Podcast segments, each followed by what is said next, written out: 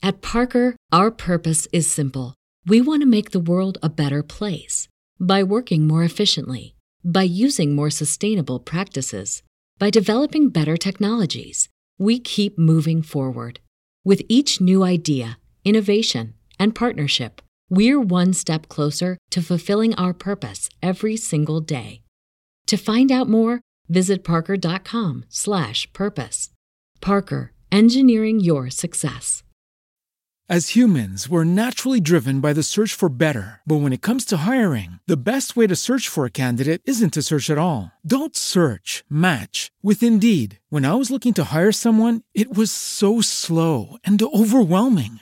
I wish I had used Indeed. If you need to hire, you need Indeed. Indeed is your matching and hiring platform with over 350 million global monthly visitors, according to Indeed data, and a matching engine that helps you find quality candidates fast. Ditch the busy work. Use Indeed for scheduling, screening, and messaging so you can connect with candidates faster. And Indeed doesn't just help you hire faster. 93% of employers agree Indeed delivers the highest quality matches compared to other job sites, according to a recent Indeed survey. And listeners of this show will get a $75 sponsored job credit to get your jobs more visibility at Indeed.com slash podcast. That's Indeed.com slash podcast. Terms and conditions apply. Fantascientificast presenta Talking Track.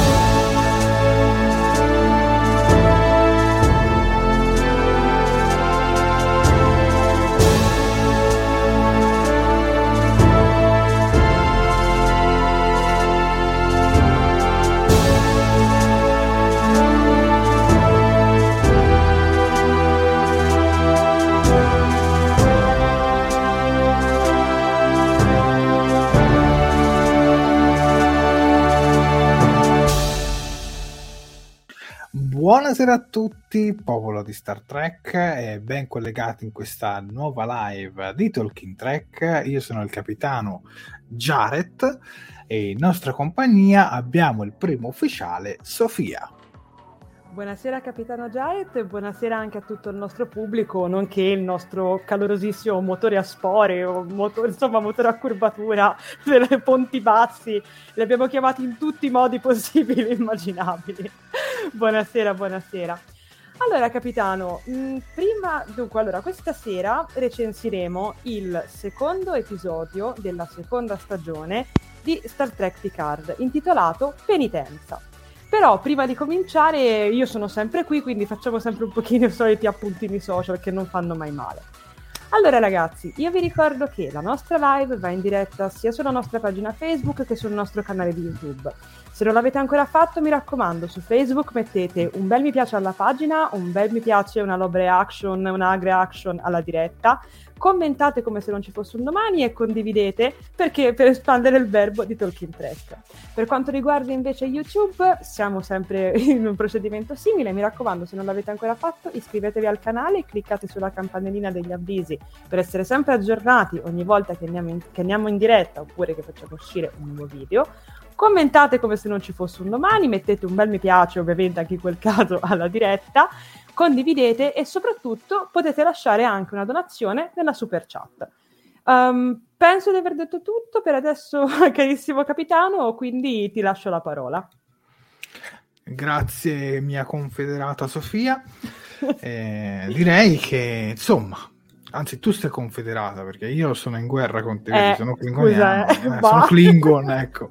Quindi sì, sì, direi di salutare i nostri guerrieri e quindi almeno dalla... comunque oggi vestiti neri proprio in perfetto stile Star Trek Picard. Di oggi. Tra l'altro questa settimana una settimana ricca di, di, di pathos no? il trailer di Star Trek uh, Strange New World dove rivediamo il capitano Pike.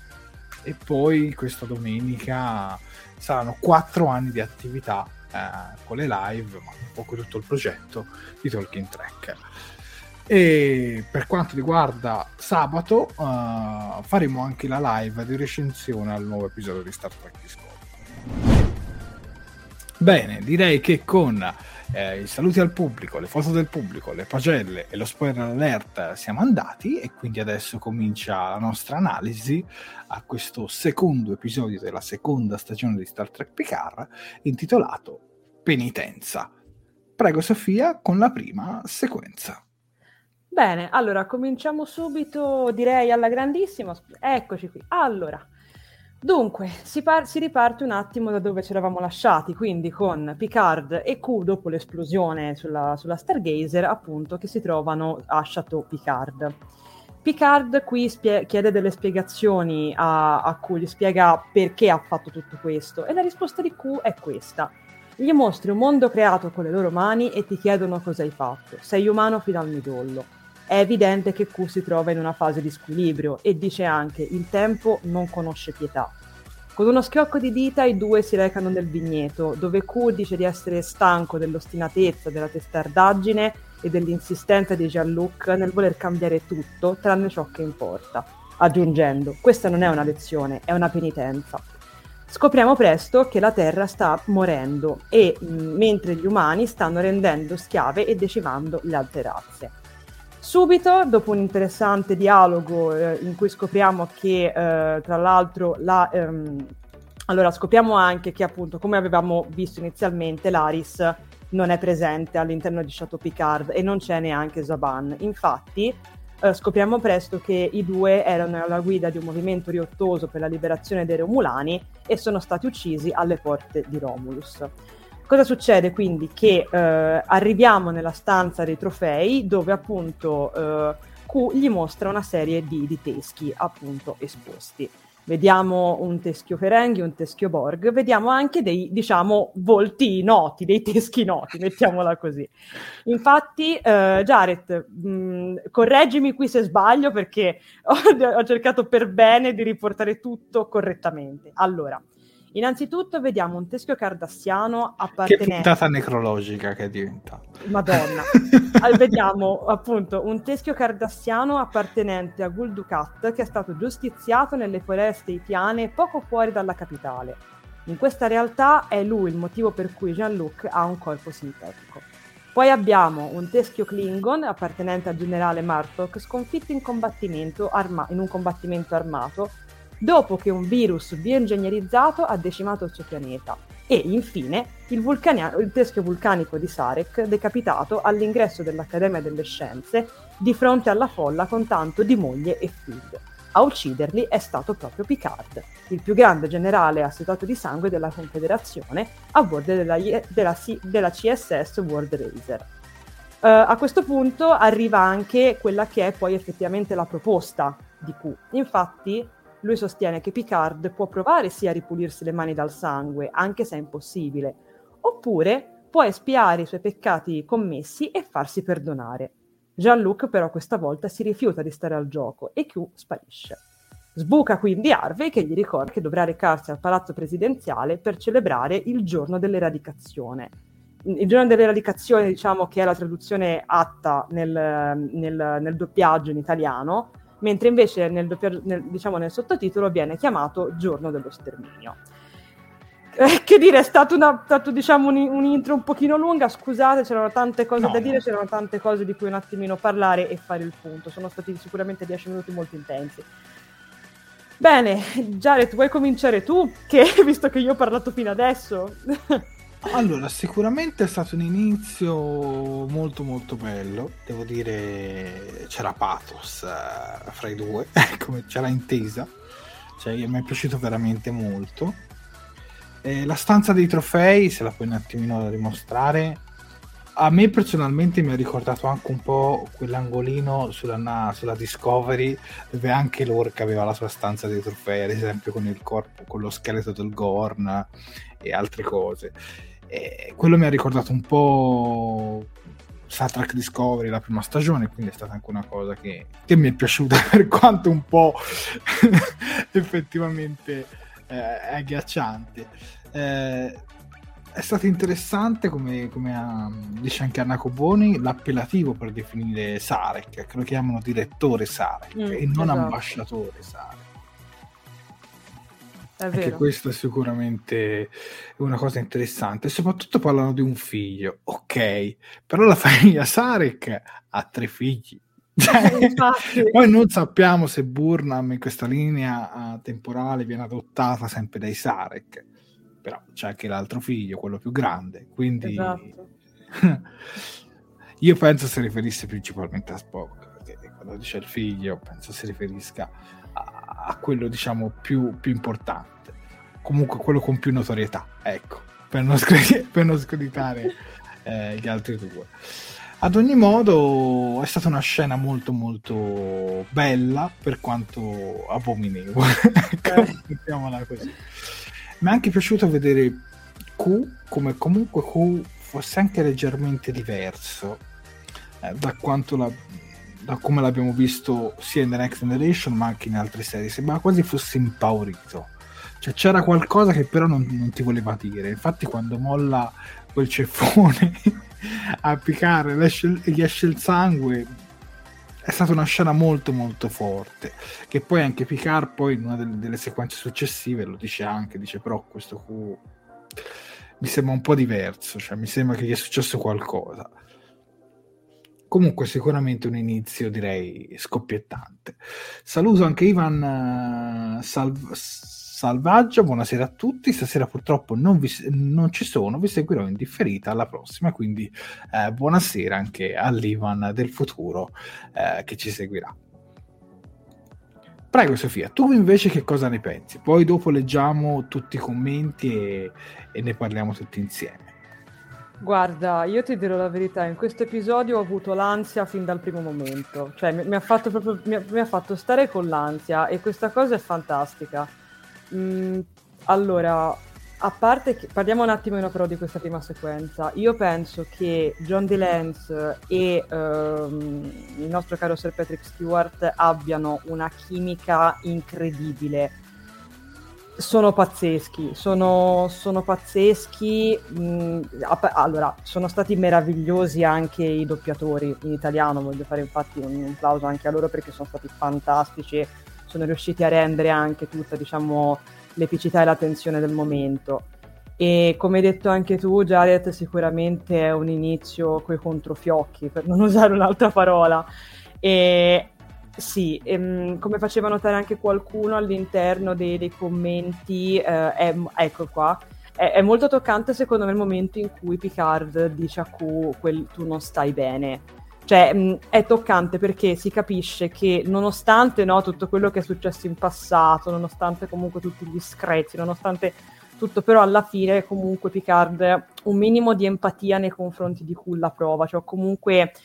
Mh, no, cioè forse sono io che mi faccio mille viaggi mentali, però questo qua traspare perché in un certo senso si sente nella voce di Picard, secondo me soprattutto in inglese, non solo la rabbia per quello che è appena successo, ma in un certo senso anche un velo di compassione, cioè della serie non stai bene, stai facendo tutto questo per, perché appunto non stai bene, perché ti è successo qualcosa ed è fantastico, è, è, veramente fantastico. Un'altra volta vediamo, come avevamo accennato anche nello scorso episodio, questo Chateau Picard che passa dall'essere diciamo un luogo sicuro ad essere un luogo praticamente sconosciuto per... Uh, per Picard e, e, nulla, cioè ragazzi, io non so che cosa, non so che altro dirvi, è, è bellissimo, è, condivido poi appieno tutto quello che ha detto, che hai detto tu Jared, è, è un inizio bellissimo, è veramente... Secondo, veramente me, però, secondo me però Picard, almeno nei primi minuti, era abbastanza scocciato. Ma vedrai!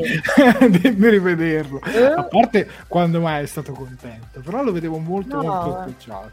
Sì, quello sì, ma, ma, allora che sia scocciato è palese, però te l'ho detto, non lo so. Mh, mm, Non lo so, forse sono io che mi sto facendo troppe pippe mentali, mettiamola così, però ci ho visto anche dell'altro, non, non so come mai, vabbè. Comunque sicuramente è stato un inizio scoppiettante. Leggiamo i commenti, leggiamo i commenti. Uh-huh. E... Sono curioso di risentire sono troppo vecchie per queste stupidaggini. In inglese per verificare se fosse una citazione edulcorata di arma letale. Poi abbiamo Daria Quercia, terrificante. E Antonio De Stefano ci dice almeno qui, anche se una linea temporale alterata, ci hanno detto che fine hanno fatto i Klingon. Sono stati sterminati particolarità dei sub è anche la, defini- la definizione della purezza della razza nei, su- nei sottotitoli e della specie nel doppiaggio. Tra l'altro, secondo me, comunque, questi sottotitoli a volte fanno un paio di errori. Cioè, si vede che le fa una persona che sicuramente conosce bene l'inglese, però non conosce, secondo me, bene Star Trek a volte perché per dire nello scorso episodio eh, loro hanno, hanno tradotto l'ultimo dis- cioè il discorso finale di, di Sean DeLance a Serpatist Stewart l'hanno tradotto con la prova non finisce mai invece sì, che esatto. il processo non termina mai però devo dire che secondo me sempre parlando del doppiaggio secondo me è stato un, un ottimo doppiaggio però più avanti è un po' troppo caricaturale. Mm. Però ne parliamo dopo delle sequenze specifiche. Ok, ok, sono molto curiosa infatti.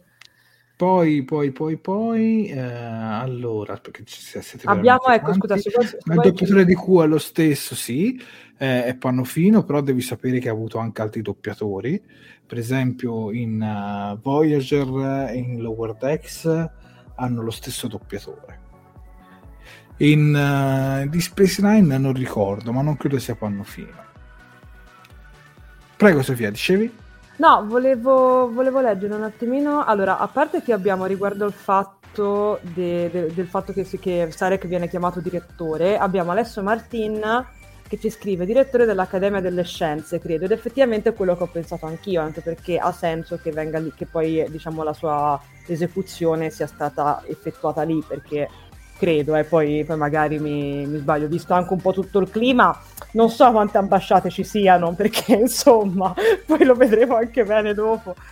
E, ehm, e, poi, e poi, e poi avevamo anche un altro commento, eccolo qui, di Riccardo Canil che ci scrive sempre riguardo Q, un Q più incattivito, più sofferente, meno burlone. È vero che non sta bene, grandi rossi e panno fino. Beh sì, direi che lo stato, diciamo, non esattamente ottimale di Q arriva fin dall'inizio e secondo me un po' si vede anche fisicamente, eh? cioè nel senso c'ha un cipiglio molto strano, diciamo, è inquietante, è molto inquietante Q, devo dire, ha fatto un ottimo lavoro John D. Lance, ha questi occhi fantastici, sempre sbarrati, è, è, è, incredibile, è veramente incredibile, non so tu che ne pensi Jared, ma ti dico, a me mi ha messo l'ansia, cioè, io, io, penso che sarei scappata a gambe levate se me lo fossi trovata davanti, conscia che da culo si scappa.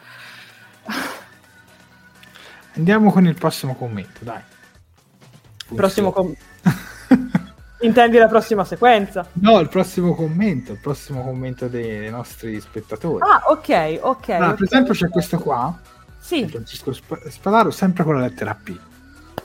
Penitenza. Picard percepisce pianeta profondamente permutato, però presidentessa pare proprio platinato.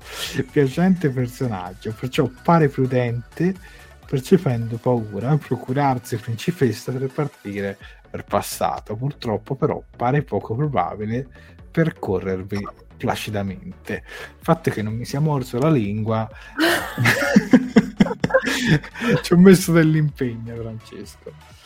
Uh, poi c'è anche un'ottima citazione all'Enterprise del passato detto da Q e c'è anche un riferimento a Star Trek Enterprise in A Mirror Darkly però questa parte si perde in italiano però quella lì ha, all'episodio del, dell'universo specchio Guarda, Poi, eh, qualcuno ci chiede, aspetta un attimino, potrebbero fare la tradura a Gabriella Cordone e Lisiero così sono sicuri del risultato.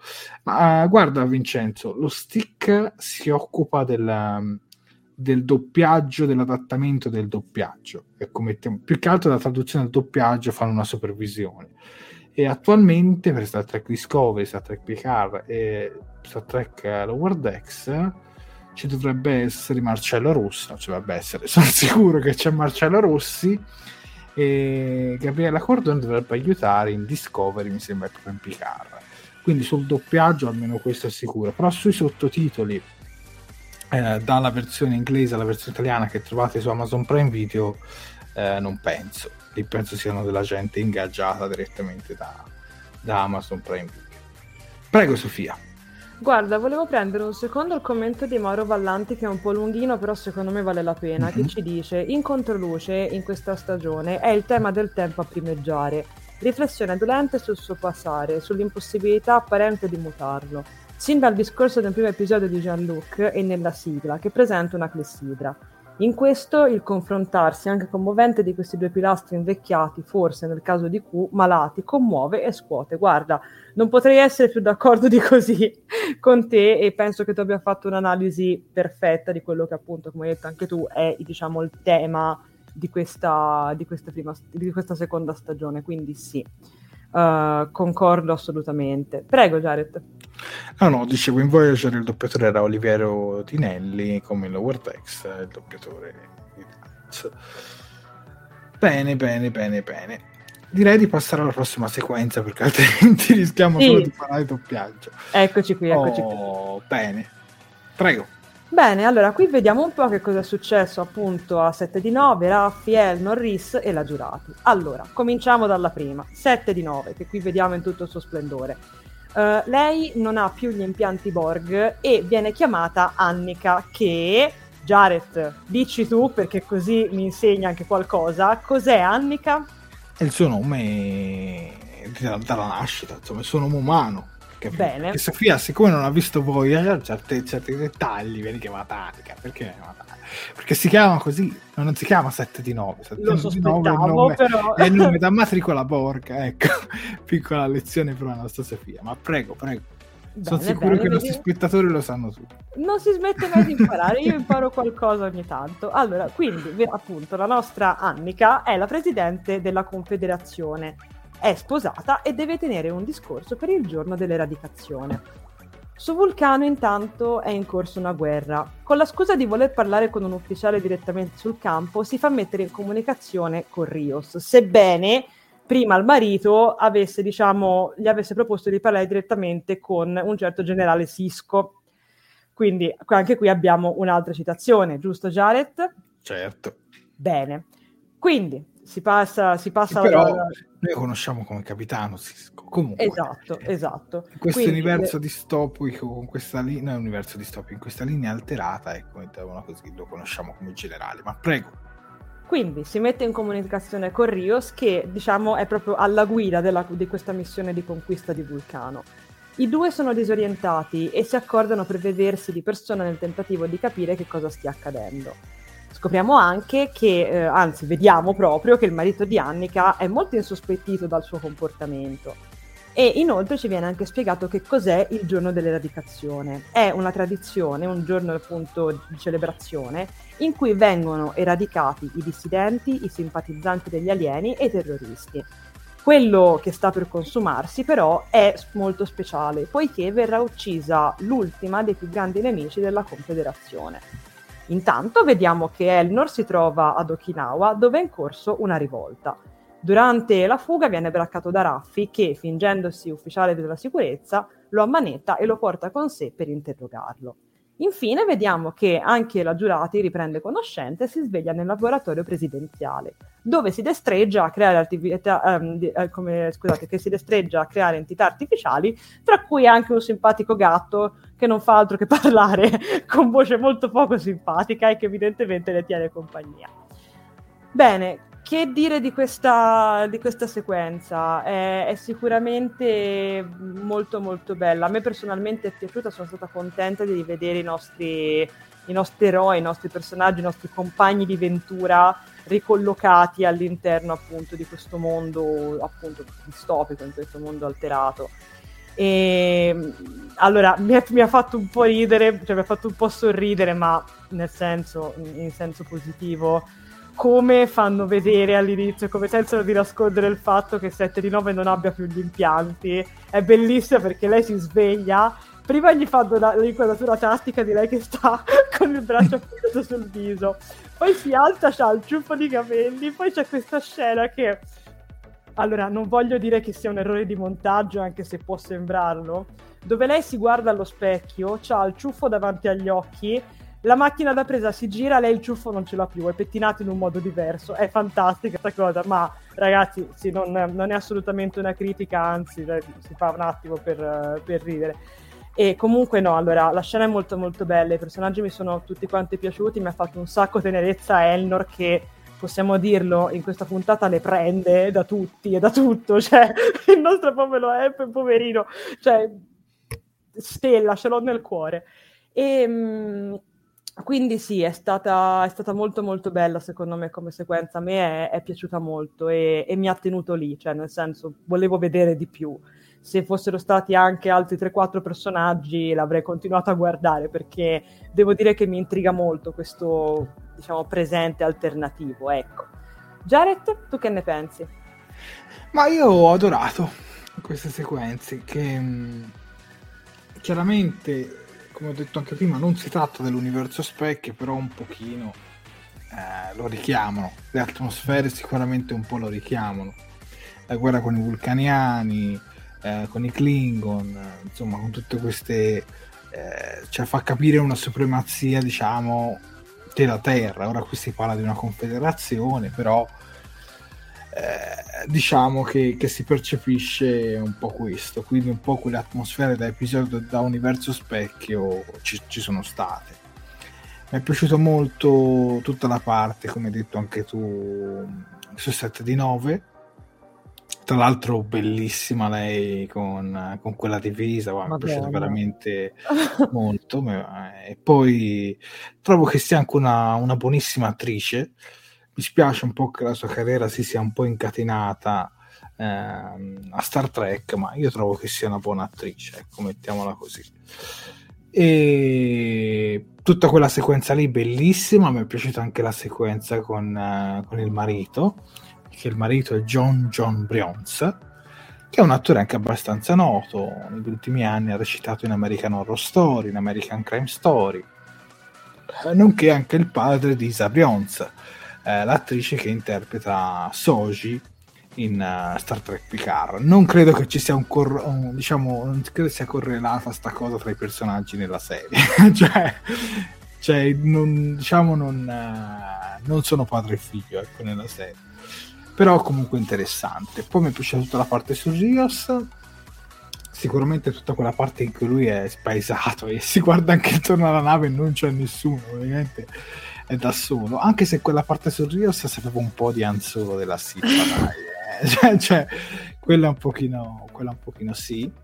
Anche la parte di, mm, di Elnor uh, è stata interessante e fa anche percepire come che non solo i membri a, por- a bordo della Stargazer si sono trovati, diciamo, in questa realtà, ma anche tutti gli altri che che erano presenti. Quindi immagino che tutti i membri a bordo di quelle navi eh, che affrontavano l'anomalia Borg eh, dovrebbero ricordare che, che non appartengono, diciamo, a, quella linea temporale alterata. E quindi anche questa cosa qui è interessante. La Giurati che è diventata una gattara tecnologica è comunque interessante. No, guarda, devo dire la verità, questa parte qui l'ho trovata veramente scorrevole piacevole, non mi ha fatto storcere assolutamente niente il naso e devo dire che, che mi sono piaciuti tutti quanti. Guarda, approfitto per prendere un attimo un commento di Asso 900 che scrive una cosa secondo me verissima, dice l'universo specchio a confronto sono dei pacifisti. Guarda, sono d'accordo, sono sinceramente d'accordo con te. Eh, qui sicuramente c'è un po' il verso ai nazisti, cioè eh. quella cioè anche, anche, partendo dalle location, no? con questi palazzoni, con tutti questi loghi messi in quel modo, fanno un po' eh, un richiamo no? a, al nazismo, ecco, mettiamola così. Poi anche la giornata, direi no, che, che, che, è un chiaro riferimento. Ma sì, soprattutto sì. i discorsi poi che fanno dopo e che poi andremo un attimino a vedere dopo quando parleremo per benino della, della cerimonia, insomma, richiamano molto a quelle atmosfere, infatti fa venire i brividi, poveri romulani. Eh, poi ass- assolutamente, prima non l'abbiamo detto sulla sequenza con Kuma, i Romulani che vengono trattati come degli schiavi, insomma, esatto. scene, sono state scene forti. Infatti eh, vediamo Elnor, insomma, come un reietto, no?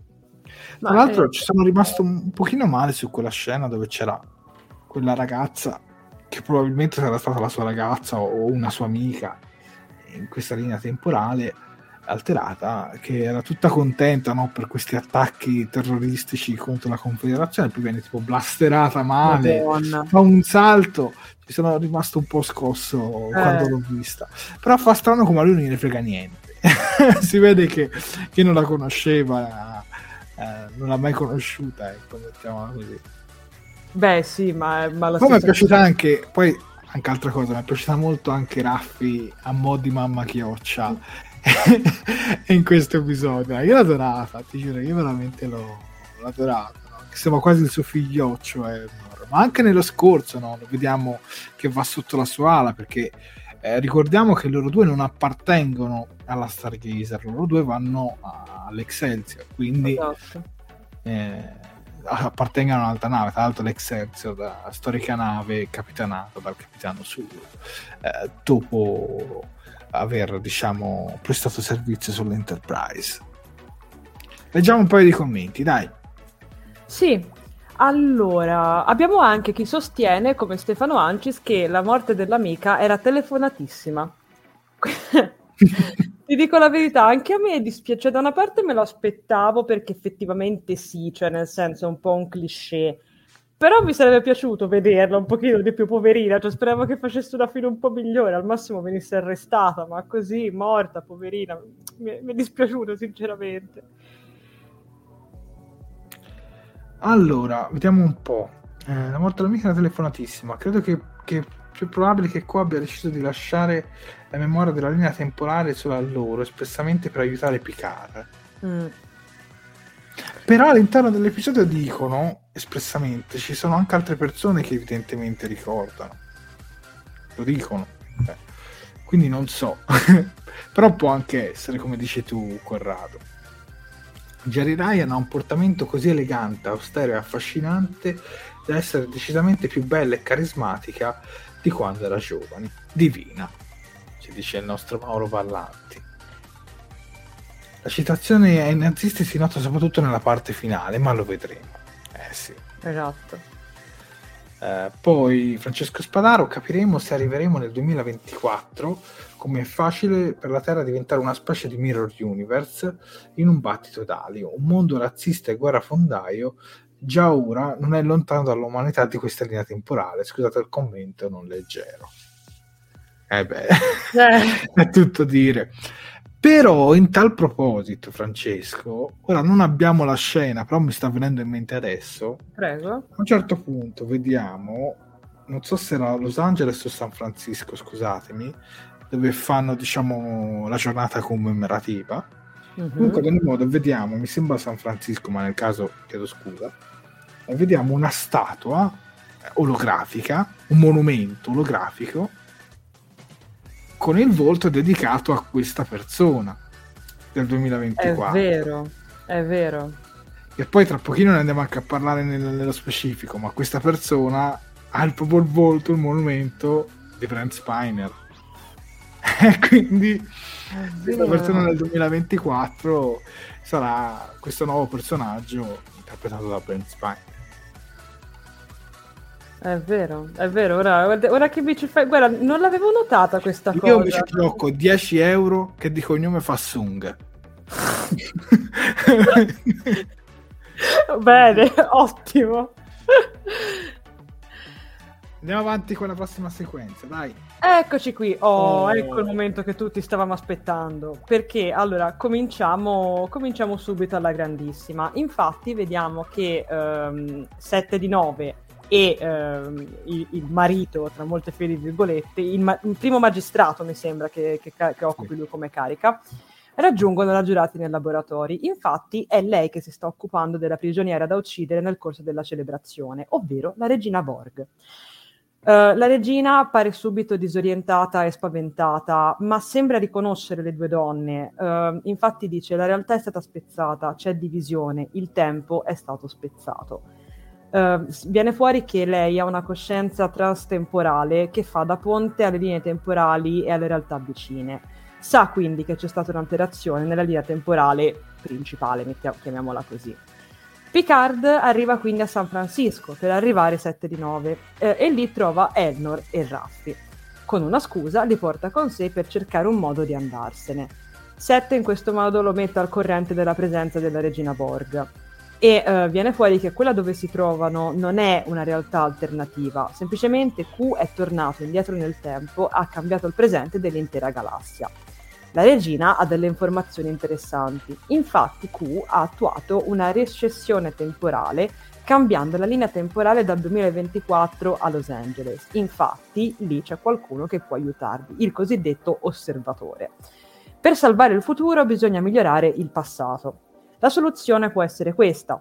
Um, praticamente compiere una, un viaggio, comunque una manovra di curvatura per creare una frattura temporale e questa è una citazione a, alla, alla, serie classica di, di, Star Trek, infatti viene citata anche proprio l'Enterprise di Kirk. Kirk sì, sì. Esatto, per farlo serve un'intelligenza in grado di isolare la divergenza e muoversi intorno alle radiazioni cronotiche, che nel caso sempre della citazione, grazie ad un'altra citazione, sappiamo che nel caso della serie classica era stato Spock, mentre invece in questo caso eh, può farlo appunto la regina Borg, perché è in grado di aiutarli e 7 di 9 la convince. Il gruppo tenta quindi di teletrasportarsi sulla sirena, ma l'ipersicurezza non lo permette. Bisogna quindi trovare un punto cieco per attuare effettivamente la manovra. Che dire, che dire, che dire. È, è tosta, è tosta, è stata, però è stata molto bella questa, questa sequenza secondo me. E, ehm, allora, partiamo subito col dire che la Regina Borg è, è, splendida, secondo me, cioè proprio dal punto di vista visivo l'hanno resa benissimo, è fantastica, poi con questo verde, che, cioè, che ve lo dico a fare, io adoro il verde dei Borg, quindi se me lo mettete mi fate contenta. E, ehm, è veramente bella, secondo me l'attrice ci sta molto molto bene, è incredibile come nonostante abbia questi occhi praticamente neri, privi quindi di di cornea, si può dire, quindi quasi anche di pupilla, riesca ad essere molto molto espressiva a livello, a livello mimico. Così come, questa cosa magari... No, ve la dico adesso, ve la dico adesso. Ho trovato molto interessante anche l'uso della mimica da parte dell'attore che interpreta appunto il, il, primo, il, magi- il primo, magistrato, nonché marito di, di Annika. Entrambi due, secondo me, hanno una mimica facciale incredibile e, e ci stanno tantissimo e quindi assolutamente sì. Che dire, che dire, molto bella anche, anche, questa sequenza, molto interessante. E interessante devo dire anche l'escamotage che, che trovano. Un po' rocambolesco ma comunque sensato, effettivamente ha un senso, ha decisamente un, un senso, in più anche questa cosa appunto del collaborare in modo diretto così con, con, la regina Borg è molto molto bello. Tra l'altro è anche molto interessante il discorso che 7 di 9 le fa, perché alla fine mh, in un certo senso la mette un po' come dire quasi con le spalle al muro, cioè le dice ma cioè, tu ti sei vista crollare un impero, ti, ti sei vista togliere praticamente tutto se collabori con noi ritroverai poi effettivamente questa grandezza e, e niente, l'ho, l'ho, adorata, cioè vi dico come avevi detto anche tu prima Jared uh, Ryan è qualcosa di incredibile in questo episodio. È, è, veramente, è veramente fantastica. Tra l'altro mi fa molto mi, cioè, mi fa molto sorridere il modo in cui tra tutti quanti si sono tutti ambientati, diciamo, in questo universo, sia nel povero Elnor che ogni tanto se ne viene fuori con, con, con dei commenti che non c'entrano nulla, oppure no, tutto un po', un po' tanto disorientato, ecco, non so tu cosa ne pensi. Ma sicuramente tutta questa sequenza è stata veramente superba. Eh, ho trovato una curiosità però su Prego. questa regina Borg E a parte che è interpretata da un'altra attrice, ma sicuramente riprende la Regina Borg storica, diciamo, uh, di Star Trek. L'attrice che si chiama Annie, aspetta, si chiama Annie Wershing, spero di averlo detto bene, ha iniziato la sua carriera con Star Trek Enterprise. E questo è il suo ma ultimo vai. ruolo in Star Trek Picard.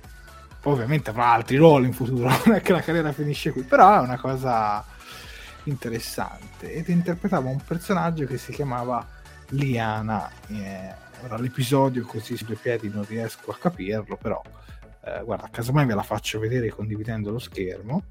Volentieri. Vediamo magari se qualche fan più acuto riesce a, a riconoscerla. Questo dovrebbe essere il suo personaggio.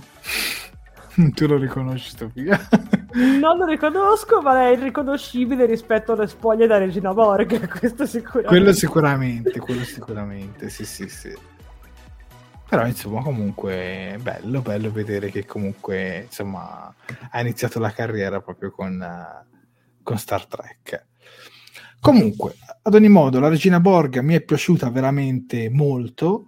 Mi sono piaciuti anche i quattro ragazzacci, quattro bad boys uh, che vediamo lì in basso a sinistra.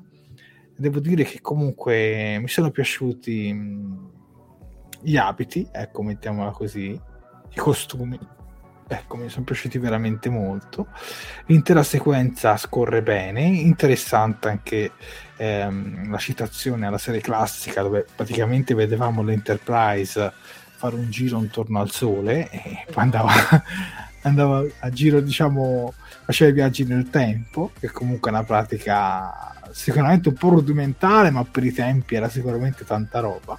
Eh certo e se non ricordo male in uno dei trailer che vediamo sembrerebbe proprio che, che applicano insomma quella via perché poi vediamo quella sirena in uno dei trailer fare un giro intorno al sole quindi penso che, che andrà a finire così comunque bello tutto quanto guarda, sono rimasto veramente soddisfatto sia dalla recitazione che dai dialoghi stessi con, con la regina che comunque lei non sembra cioè può sembrare un po' debole, ma secondo me non le ha affatto. Mm. Cioè, è anche bello perché quando la minacciano lei rimane veramente impassiva. Eh, ma guarda, di questo ne parleremo bene dopo perché nella scena, di, per quanto riguarda il discorso, diciamo, dell'esecuzione, mettiamola così, c'è un, cioè lei fa una roba che mi ha fatto accaponare la pelle ma che mi ha fatto capire sì questa è una tosta ma ne parliamo dopo, ne parliamo, ne parliamo dopo. Leggiamo Comunque, ad ogni modo, cioè, in Star Trek sono sempre stati due i cattivi che... Poi, vabbè, facciamo anche tre. I cattivi che, diciamo, sono sempre riusciti a fare breccia nei, nei fan. Il primo, penso sia Khan, cioè... Khan, che insomma diciamo è stato il cattivo del, per eccellenza. Secondo la regina Borg, e qualche gradino sotto direi Guldukat. E il bello è che in questo episodio Guldukat lo vediamo eh, in, in, forma, in, forma, necrologica, in forma di teschio, e poi la regina Borg, ecco. Però rimango dell'idea che Star Trek eh, ha fatto anche dei grandissimi episodi senza per forza avere un cattivo della situazione. Mentre in questo nuovo corso c'è sempre un po' noi il cattivo di turno. Però io sarò onesto, in, cioè in questo penitenza la regina Borg non è assolutamente un cattivo, anzi è una vittima. cioè ha tutti gli elementi per essere una vittima, anzi sembra proprio eh, come dire, no? Eh, la preda no? che, che, che, viene esibita, no? il trofeo di caccia, ecco, mettiamola così. Sì, sì, so...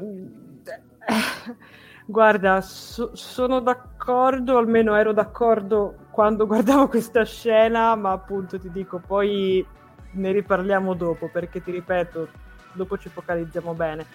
E comunque sì, sono, sono comunque d'accordo, è stato bello secondo me vederla appunto così, effettivamente appunto disorientata e, e spaventata, in un certo, almeno in un primo momento Vuoi leggere qualche commento, Jared?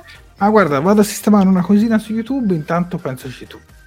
Ok, allora, allora, allora. Uh, dunque, dunque, dunque. Vediamo un po' se trovo... Scusate, eh. Allora, tornando un secondino appunto a parlare del modo in cui tornano indietro, poi facendo il giro intorno al Sole, abbiamo Stefano Ancis che ci dice il sistema adottato da Kirk con il calcolo di Spock si vedeva in Star Trek 4 usare l'effetto fionda girando attorno al Sole. Esatto, tant'è che appunto lo stesso Picard lo, lo cita.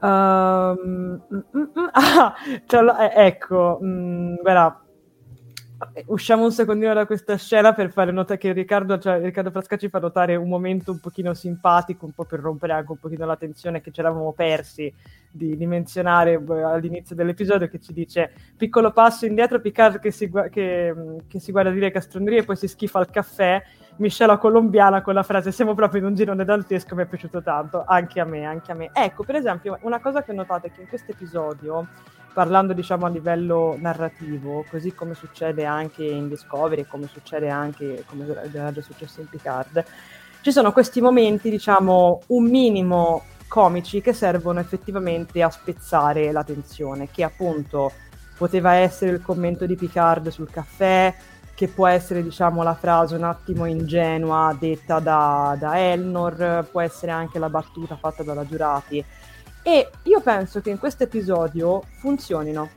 perché effettivamente sono messi nel punto giusto, al momento giusto e sono rapidi. Cioè, non, non, è che si. perché il problema di inserire questo tipo di momenti, poi non vi annoio più e continuiamo a leggere i commenti, è che se tu li fai durare troppo, poi si spezza la tensione certo. di quello che sta succedendo io spettatore perdo completamente la, la, tensione, perdo la suspense, mi concentro sulla cavolata e dico ok va bene, tanto stiamo scherzando, tanto è tutta finzione. Mentre invece messi così quasi risultano anche naturali. Infatti Elnor qui è naturalissimo, è la cosa più naturale di sempre in questo episodio. Per questo secondo me funziona così tanto bene. Ma non perdiamo, mm, non perdiamo altro tempo e continuiamo. No, ma è interessante con... quello che hai detto. Grazie, grazie. E, ah, ecco qua, abbiamo anche Riccardo Canil che ci scrive: Ottima recitazione della regina, della regina e ottima doppiatrice che ha ripreso i toni e i modi della regina di primo contatto, impaurita. Guarda, sono assolutamente d'accordo con te. Abbiamo anche chi apprezza molto la Giurati che ci scrive: infatti, ba, ba, Bettinaglio Michele ci scrive: Giurati, una favola oggi. Eh sì, l'ho vista molto in forma anch'io, ti dirò la verità. Um, mi dai una mano? Concordo, le battute della giurata nelle scene tensione stupende. No, vera- veramente brava perché io non ce l'avrei fatta. io, sarei crollato. Bella anche la finezza di precisare che anche in questa linea temporale Picard abbia un corpo sintetico per colpa di quel Ducat, che avevamo anche detto eh, prima Francesco Spadaro ci dice probabilmente la regina ora è preda perché magari avrà tentato di sottomettere la terra conoscendo i Borg ma sarà stata più birbante della confederazione. Fatto in primo contatto ci aveva provato. Però questo fatto del 2024 eh beh, ha alterato un bel po' la storia molto prima dell'arrivo dei vulcaniani. Ecco in questo caso non sappiamo neanche come fanno a raggiungere eh, diciamo, la velocità a curvatura in questo diciamo, universo, questa linea temporale alterata. Ci sarà magari un altro Zefran Cochrane. Poi abbiamo invasori, sì ragazzi abbiamo risolto gente che spammava su YouTube ma anche su Facebook, eh, l'abbiamo eliminati tutti, quindi eh, state più che tranquilli. Tanto qui ho una chat su StreamYard sulla testa dove vedo tutto, quindi, quindi qualsiasi cosa arriva o, o diciamo posso, posso bloccare ed eliminare in modo ultra rapido. Bene, eh, si cita pure Dante, la regina Borg è stata una, è una vittima magistrale. Io direi di andare a quella sequenza, dai, riproviamo tutti quella sequenza. Oh, eccoci qui, con tutto il suo splendore. Bene, allora passiamo quindi a effettivamente la cerimonia dell'eradicazione. Infatti vediamo che la cerimonia prevede che la regina Borg venga uccisa sul palco da Picard davanti a migliaia di spettatori. 7 di 9 fa un discorso e dice il giorno dell'eradicazione servirà sempre per ricordarci che l'umanità è una potenza compassionevole. Nessuno, meglio del generale Picard, può ricordarci quella compassione e quella potenza. L'uccisione della regina Borg è infatti un atto esemplare e lei dice, e 7 di 9 aggiunge, nessun mostro proveniente da nessun angolo oscuro delle stelle sopravvivrà alla rettitudine della potenza umana. Stasera noi eradichiamo i Borg. Uh, nonostante comunque le scuse rifilate dalla giurati, che insomma è lì che tentenna, che in modo anche un po' come dire uh, quasi goffo cerca di nascondere tutto quello che, che, sta, che il gruppo sta architettando per andarsene, il, il, nostro, il nostro marito di Annika nutre dei forti sospetti su quello che sta accadendo anche durante la cerimonia. Si accorge presto che Picard e Sette stanno perdendo tempo in attesa di essere teletrasportati. Intanto Raffi ed Elnor disattivano gli scudi. Il gruppo ha quindi un minuto preciso per andarsene. Ecco, ecco, io qui vi volevo, io qui vi volevo. Allora, mh, qui secondo me è il momento in cui la regina Borg smette di essere una, una preda, o come, come, dicevi tu Jared, e comunque torna pe- predatrice. E lo si vede benissimo dalle espressioni che lei fa perché nel momento stesso in cui lei arriva sul palco, la vedi, cioè non prova più quel senso di paura che l'abbiamo vista provare prima, che comunque l'abbiamo vista esprimere prima. Qui è sicura che ce la fanno, almeno a me questo, questo mi ha dato, quindi questa cosa l'ho adorata, cioè è fantastico perché lei veramente in questa sequenza non dice praticamente niente, sta solamente lì, si limita a, ad aspettare l'esecuzione, ma parla tantissimo con... Con il viso, così come un altro che parla tantissimo con, con, il viso a livello espressivo, secondo me, è non solo il nostro, il nostro caro magistrato, ma anche lo stesso Picard, che è impressionante. Cioè, quando, quando si trova a rivestire il ruolo effettivamente di questo generale cattivissimo, è incredibile, cambia totalmente faccia. Non so se l'hai notato anche tu, cioè, è, è qualcosa di assurdo. E infatti... Um, è stato, una, è stato, molto molto bello come momento anche quando lui per prendere tempo diciamo aizza la folla a continuare ad acclamarlo, a continuare ad applaudirlo facendo appunto cenno con la mano. È, è bellissima come, come, cosa. Almeno a me è piaciuta veramente tantissimo.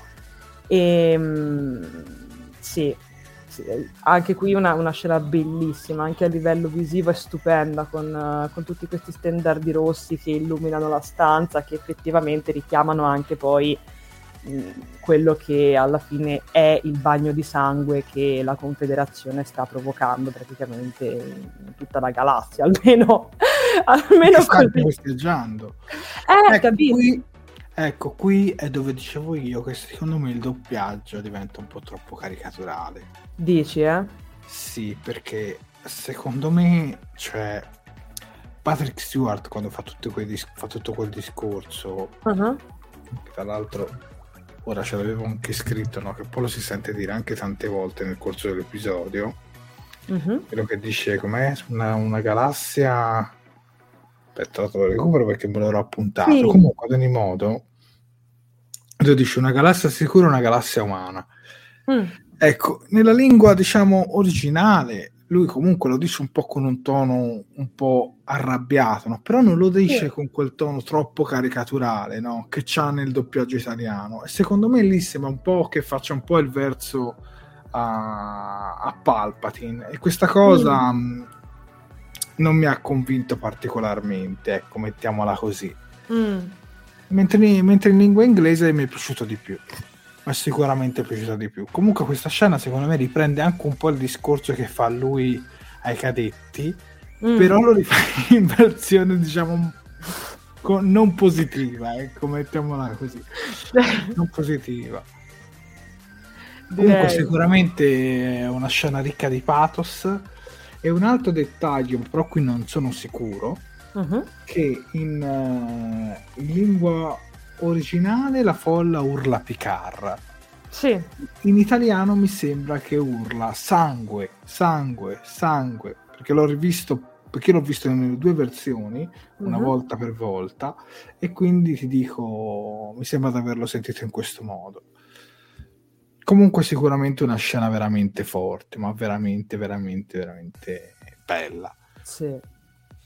Guarda, se posso... Prego, scusa. Prego, prego, prego, no, prego. Volevo prendere un commento di Daria Quercia, che sinceramente condivido assolutamente, che dice la recitazione qui tocca picchi raramente visti in un episodio tv di Star Trek, sembra più teatro shakespeariano.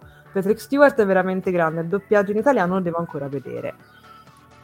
Sì, guarda, sono, sono d'accordo. Cioè, la cosa, molti, la cosa bellissima di questa scena è che proprio ti senti lì. Cioè, non lo so, anche quando fanno queste inquadrature sulla folla, che tra l'altro sono stati anche bravi perché, se ci fai caso, hanno anche nascosto il fatto magari di un eventuale, di un eventuale come dire, um, allora, diciamo di, di un eventuale realizzare le riprese dopo la pandemia. Perché se vi ricordate quando abbiamo visto l'episodio con i cadetti in Discovery ci eravamo lamentati perché appunto non c'erano, erano veramente in sei in mezzo a niente.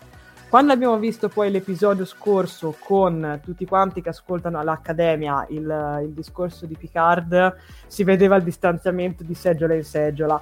Qui invece questa cosa non c'è, quindi o hanno cioè, o sono riusciti, come dire, a camuffarlo bene, oppure vuol dire che sono riusciti, giustamente con le norme, diciamo, anti-Covid di sicurezza, a rendere, diciamo, l'ambiente sano per poter, diciamo, realizzare questo tipo di scene. Sinceramente l'ho apprezzato, cioè, perché effettivamente fa il suo effetto. Ora purtroppo non, non sono riuscita a procurarmi un'immagine, diciamo, dove si vede dall'alto, però comunque l'effetto scenico lo fa tutto, cioè la, la vedi la massa, ecco, mettiamola così. E sì, qui chiaramente il richiamo appunto al regime nazista è palese.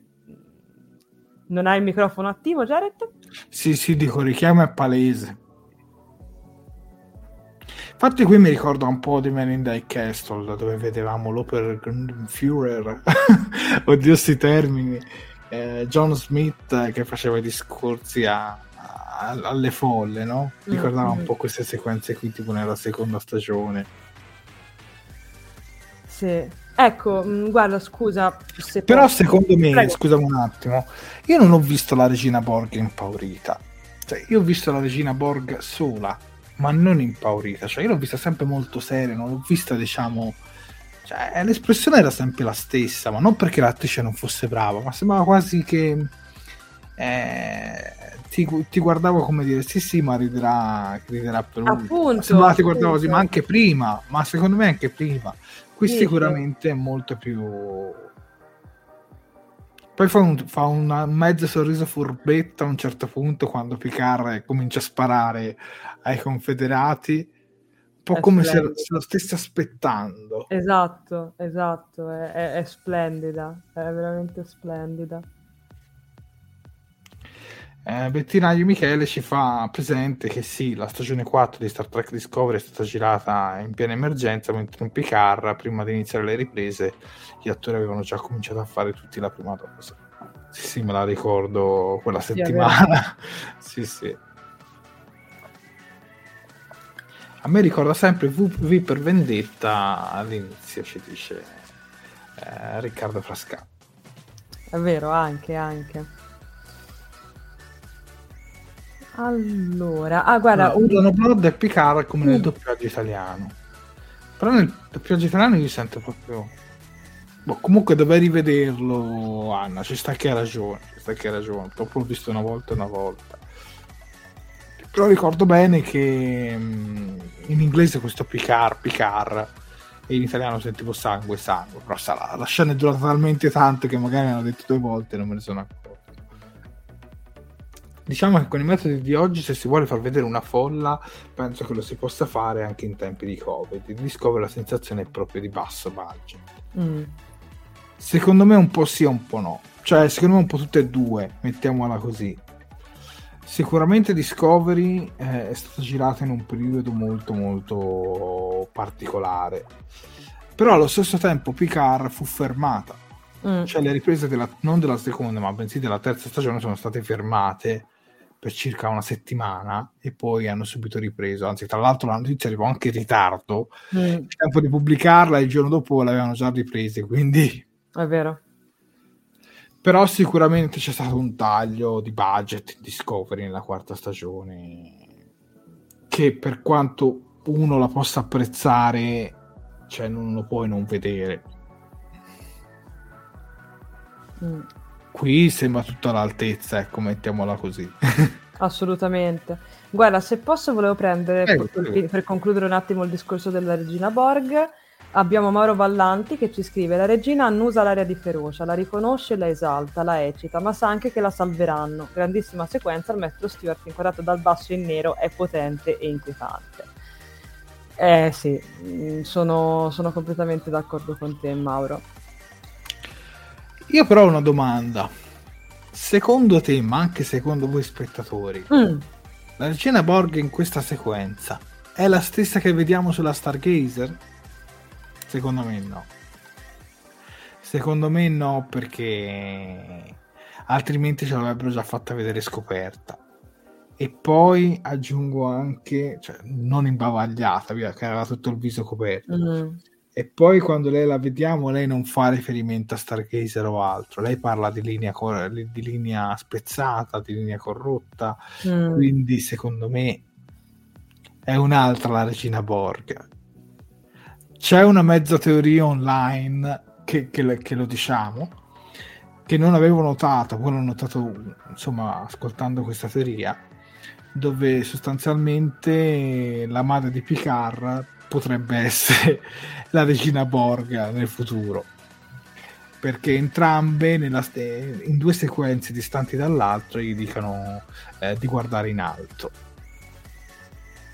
Soprattutto nell'ultima scena proprio prima del- dell'esplosione gli dice proprio a Picard guarda in alto Mm. però io non penso cioè la vedo difficile perché comunque penso che il personaggio della madre di Picard sia bella che è morta perché comunque ricordiamoci che Picard all'interno di questa serie è una roba tipo 94 anni una roba del genere cioè molto più vecchia della- dello stesso attore però è una teoria interessante vedremo Assolutamente, assolutamente molto interessante. E ti dico per quanto riguarda il fatto di essere la stessa Regina Borg, ma sinceramente penso anch'io di no, cioè n- non credo che, che sia la stessa, cioè anche dal mo- appunto, come hai detto giustamente anche, anche te, cioè nel senso non, non fa alcun se no ci riferimento. mettevi il casco A parte quello, ma poi comunque non, non fa neanche riferimento appunto Eh. tutto.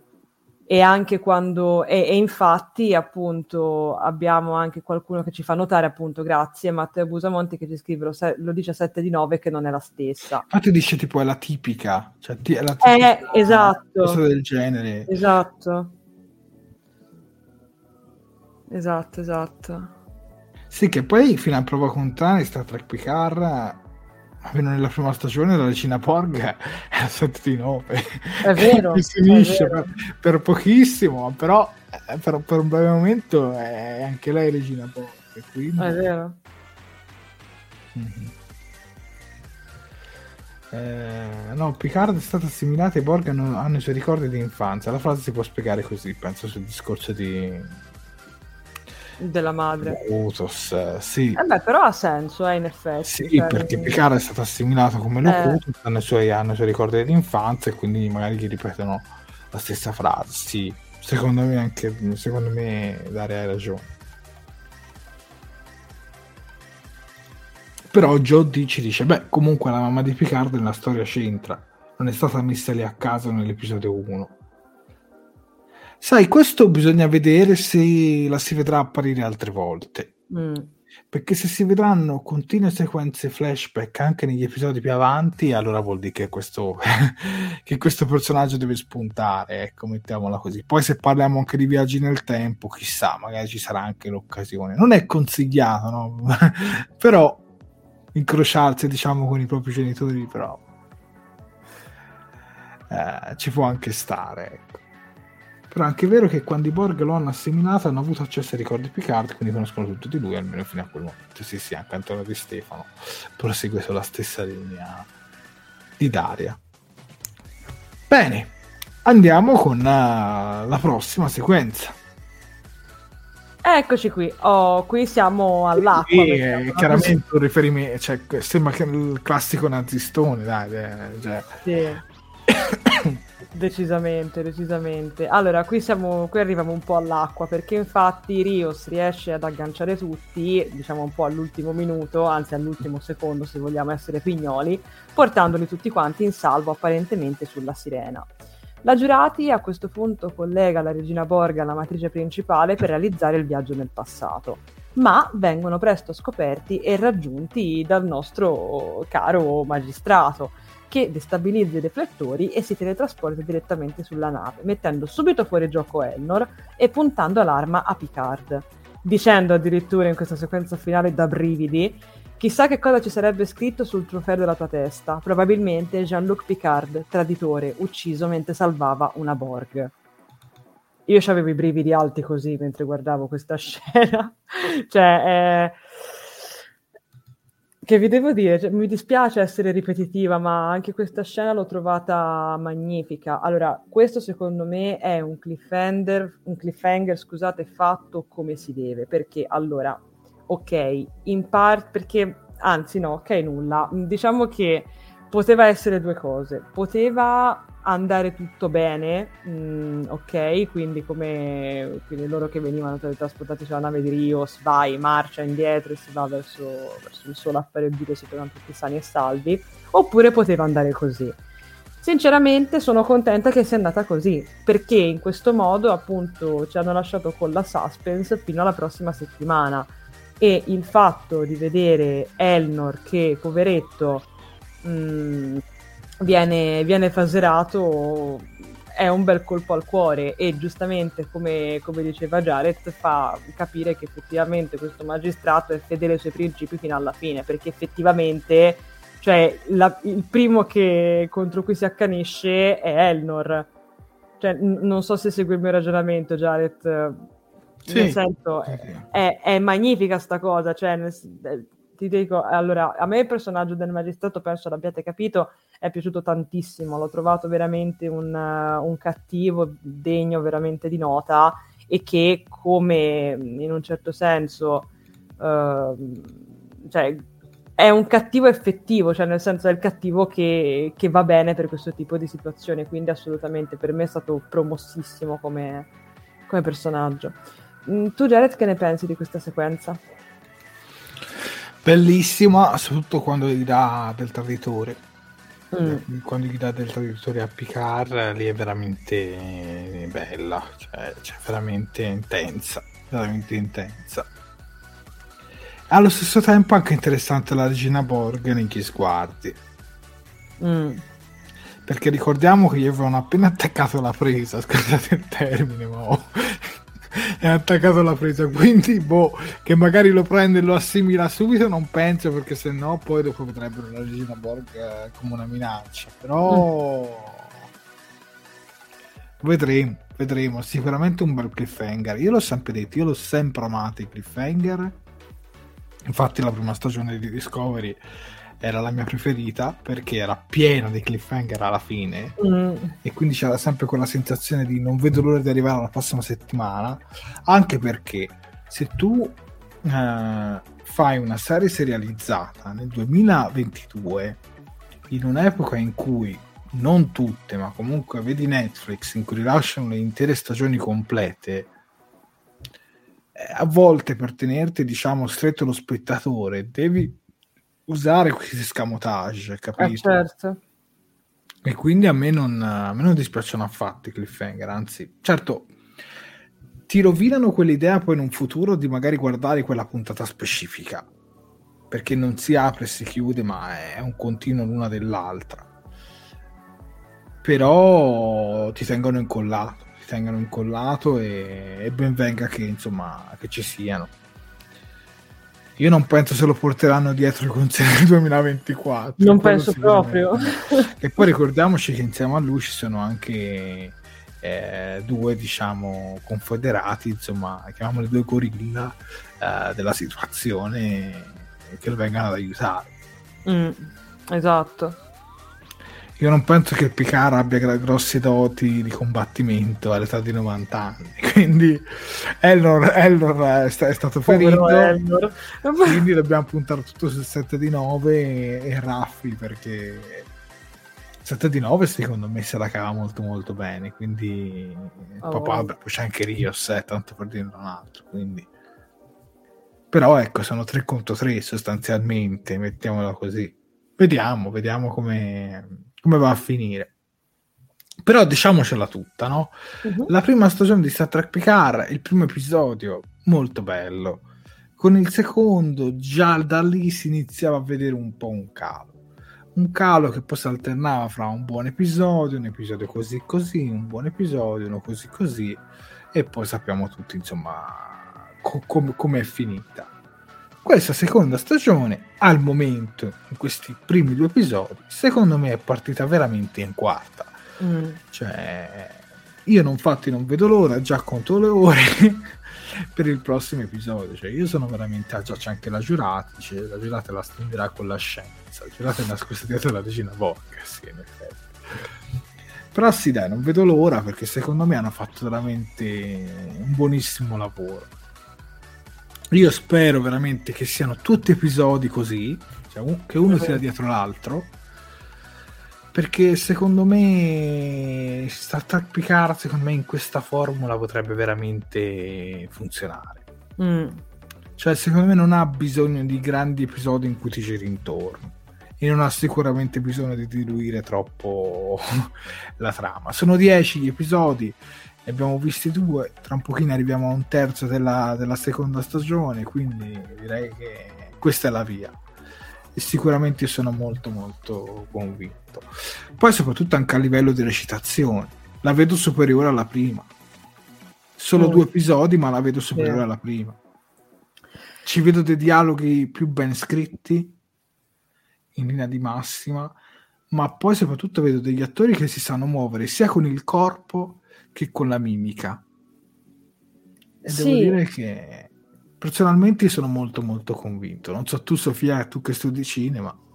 No, eh, guarda, io allora sono convinta anch'io assolutamente. L'unico problema è che mh, mi vedi un attimino scettica perché se ti ricordi anche la scorsa stagione era partita in quarta per quanto Sì, ma già con il secondo a me piace, a me sinceramente il secondo episodio, come vi avevo ricordato, era piaciuto molto anche nel, nel, caso della seconda stagione. Più che altro il fatto è che bisogna vedere che cosa succede, perché se vi ricordate io a un certo punto avevo criticato, ero arrivata, Dio me ne scampi, persino diciamo, a criticare un minimo la recitazione di Patrick Stewart, perché a un certo punto, andando verso la fine, avevo visto, secondo il mio modestissimo parere, opinione personale assolutamente, che lui stesso verso la fine stesse perdendo, diciamo, la voglia quasi a un certo punto sembrava, no? che non ci credesse, che non ci credesse più, più troppo.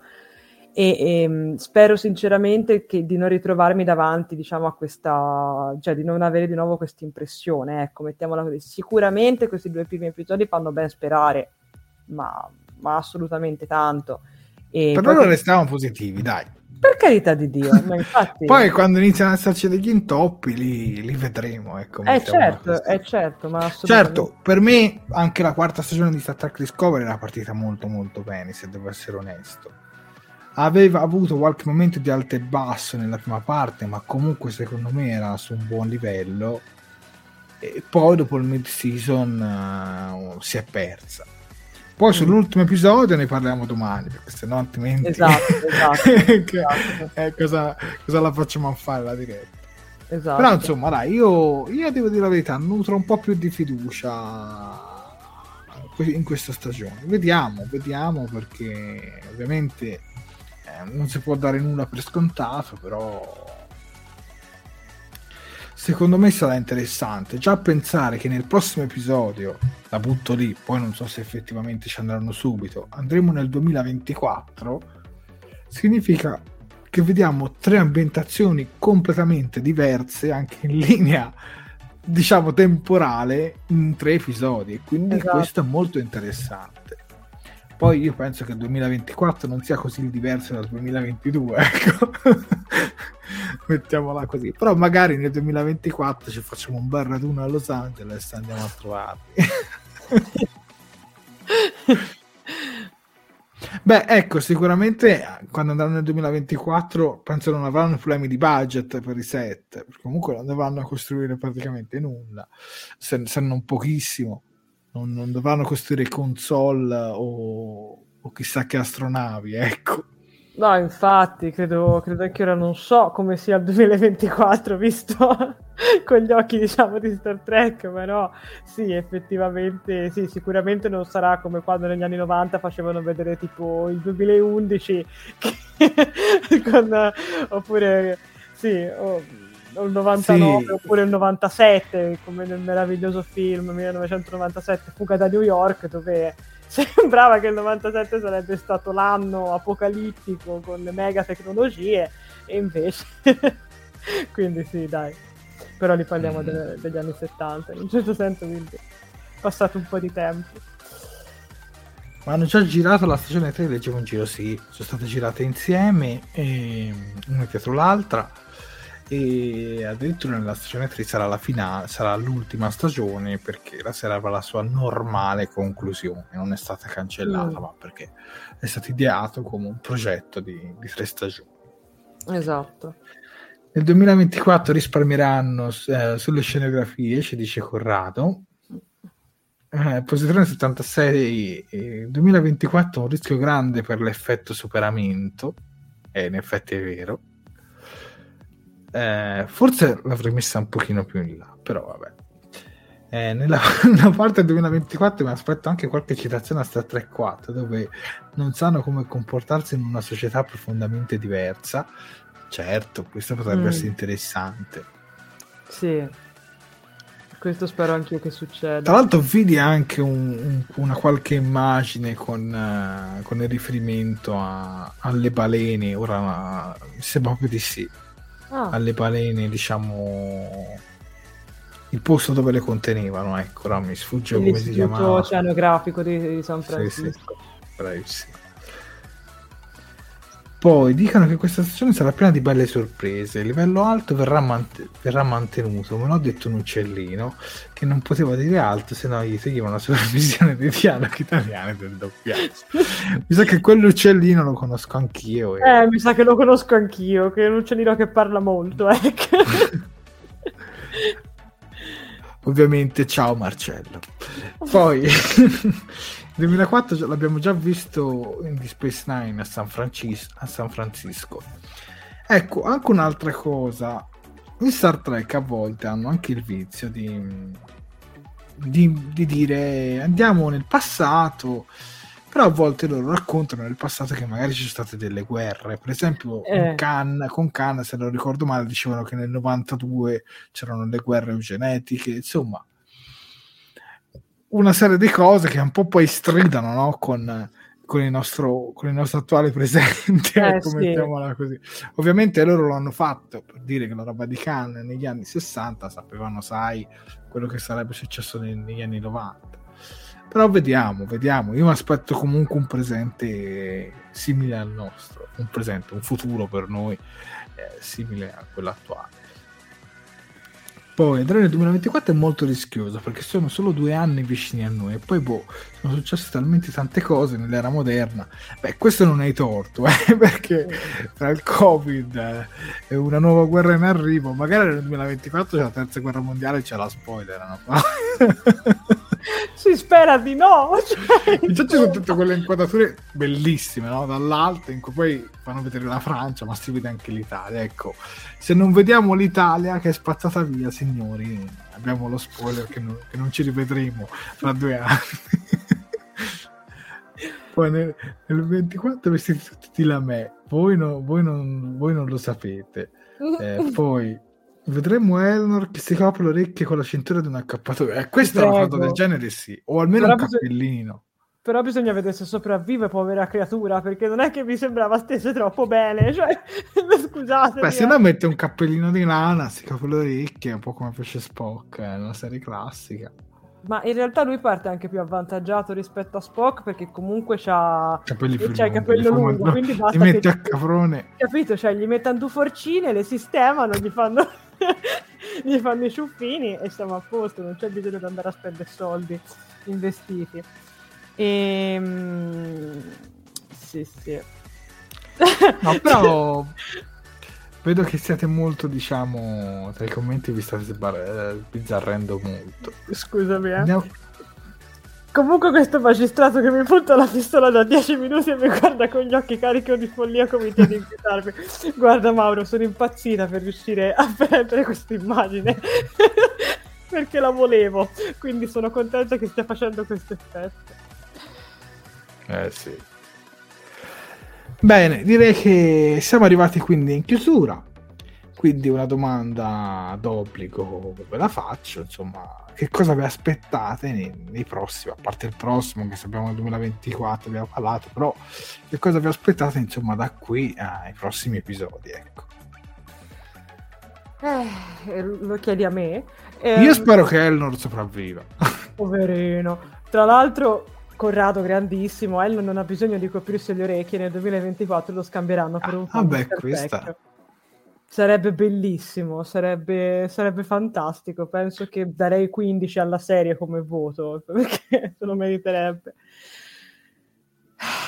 Che dire, che dire. Io, io sinceramente mi aspetto più che altro anche di capire effettivamente cos'è che turba così tanto Q, cioè cos'è che lo ha reso così, diciamo, fuori di testa o comunque così quasi appunto malato da, da, creare tutto questo, cioè perché effettivamente una risposta non ce l'ha data.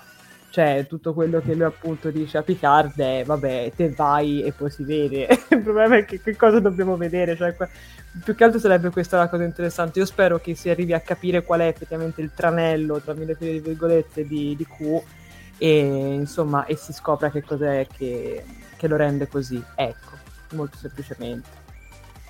Sì, sì, questo lo voglio scoprire anch'io. Però prima preoccupiamoci per il povero Elnor. Esatto. E tra l'altro, poi concludo, la scena dove sgozza i due ufficiali è stata un pochino forte. Eh. Sta bellissimo. Vuol dire che ancora non si è ben unito ai modi della federazione. È rimasto un Coat Milatta, ecco, mettiamola così. Uno spaccone della Coat Milatta, come lo chiama, come lo chiama anche Raffi. sì, sì. Bene, direi che siamo a luna di notte, quindi Sofia, a te gli appunti social e poi ne riparliamo un attimo con i prossimi appuntamenti live. Ok, allora ragazzi, io vi ricordo che è possibile seguire le nostre dirette sia sulla nostra pagina Facebook che sul nostro canale di YouTube. Per quanto riguarda Facebook, mi raccomando, se non l'avete ancora fatto, un bel mi piace alla diretta, un bel mi piace alla pagina, tanti bei commenti così ci diamo la buonanotte e condividete. Per quanto riguarda invece YouTube, storia molto simile, infatti mettete un bel mi piace anche lì alla diretta, iscrivetevi al canale e cliccate sulla campanella degli avvisi per essere sempre aggiornati ogni volta che andiamo in diretta o che facciamo solo un video. Anche lì mi raccomando, commentate e condividete come se non ci fosse un domani. Io vi ricordo che i nostri social non finiscono qui, infatti abbiamo anche altri canali come per esempio eh, il sito internet, la pagina Instagram, il canale di, il canale di Telegram e in più abbiamo anche un, una cosa che ci accompagna ormai da un po' di tempo. Infatti, se volete lasciare una donazione, anzi, se volete potete abbonarvi al nostro, cana- al nostro uh, canale Patreon. Um, abbiamo due tipi di abbonamento, il primo è quello primo ufficiale a 2 euro al mese, dove vi permette di ricevere un attestato di ringraziamento via email, oppure c'è il, il l'abbonamento capitano a 5 euro al mese dove, cioè, che vi permetterà di vedere il vostro nome menzionato nei titoli di coda delle dirette di, di Toolkit Track. Io vi ricordo che eh, Patreon e le donazioni della super chat di YouTube non sono assolutamente fatte diciamo, a scopo di lucro nei confronti diciamo, delle franchise, ma sono solamente diciamo, un piccolo modo per supportare Talking Track e quello che facciamo.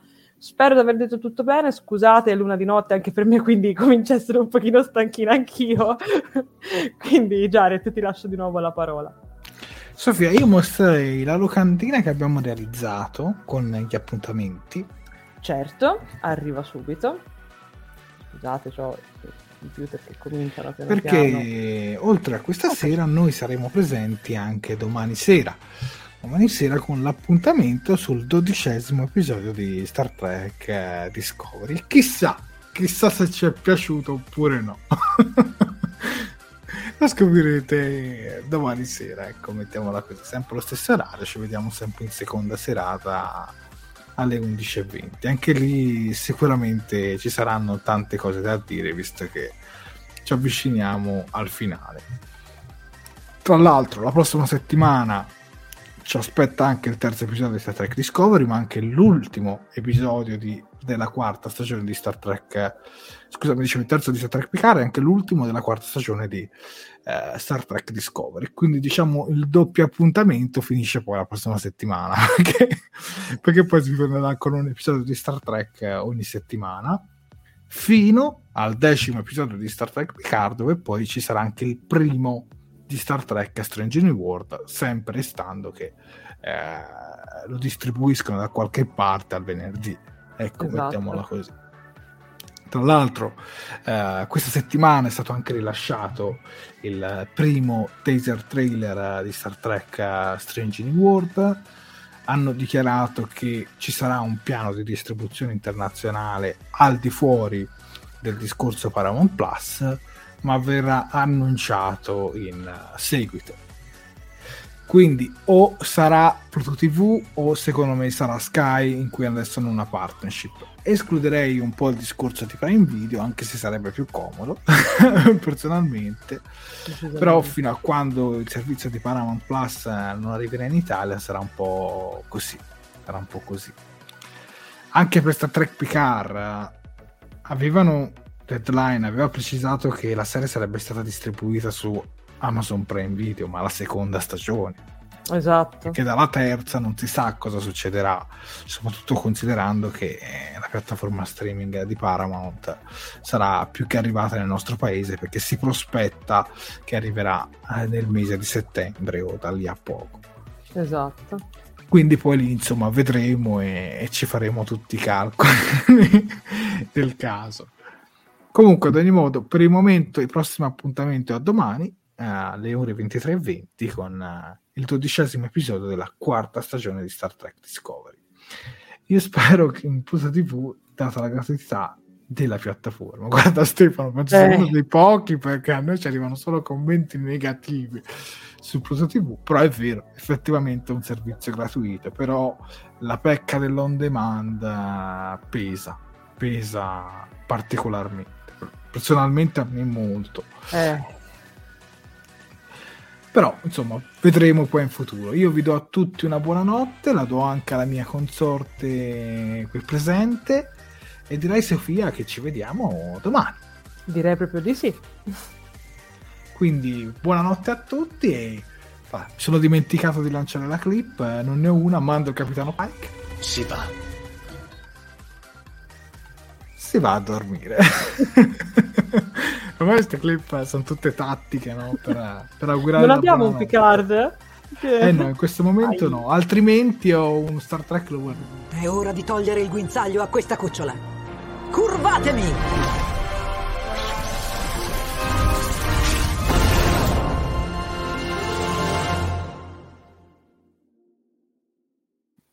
Curvatemi il letto? Vabbè, dai, basta baggianate. Andiamo tutti a dormire che è meglio. Buonanotte a tutti e a domani sera alle ore 11.20. Buonanotte. Buonanotte.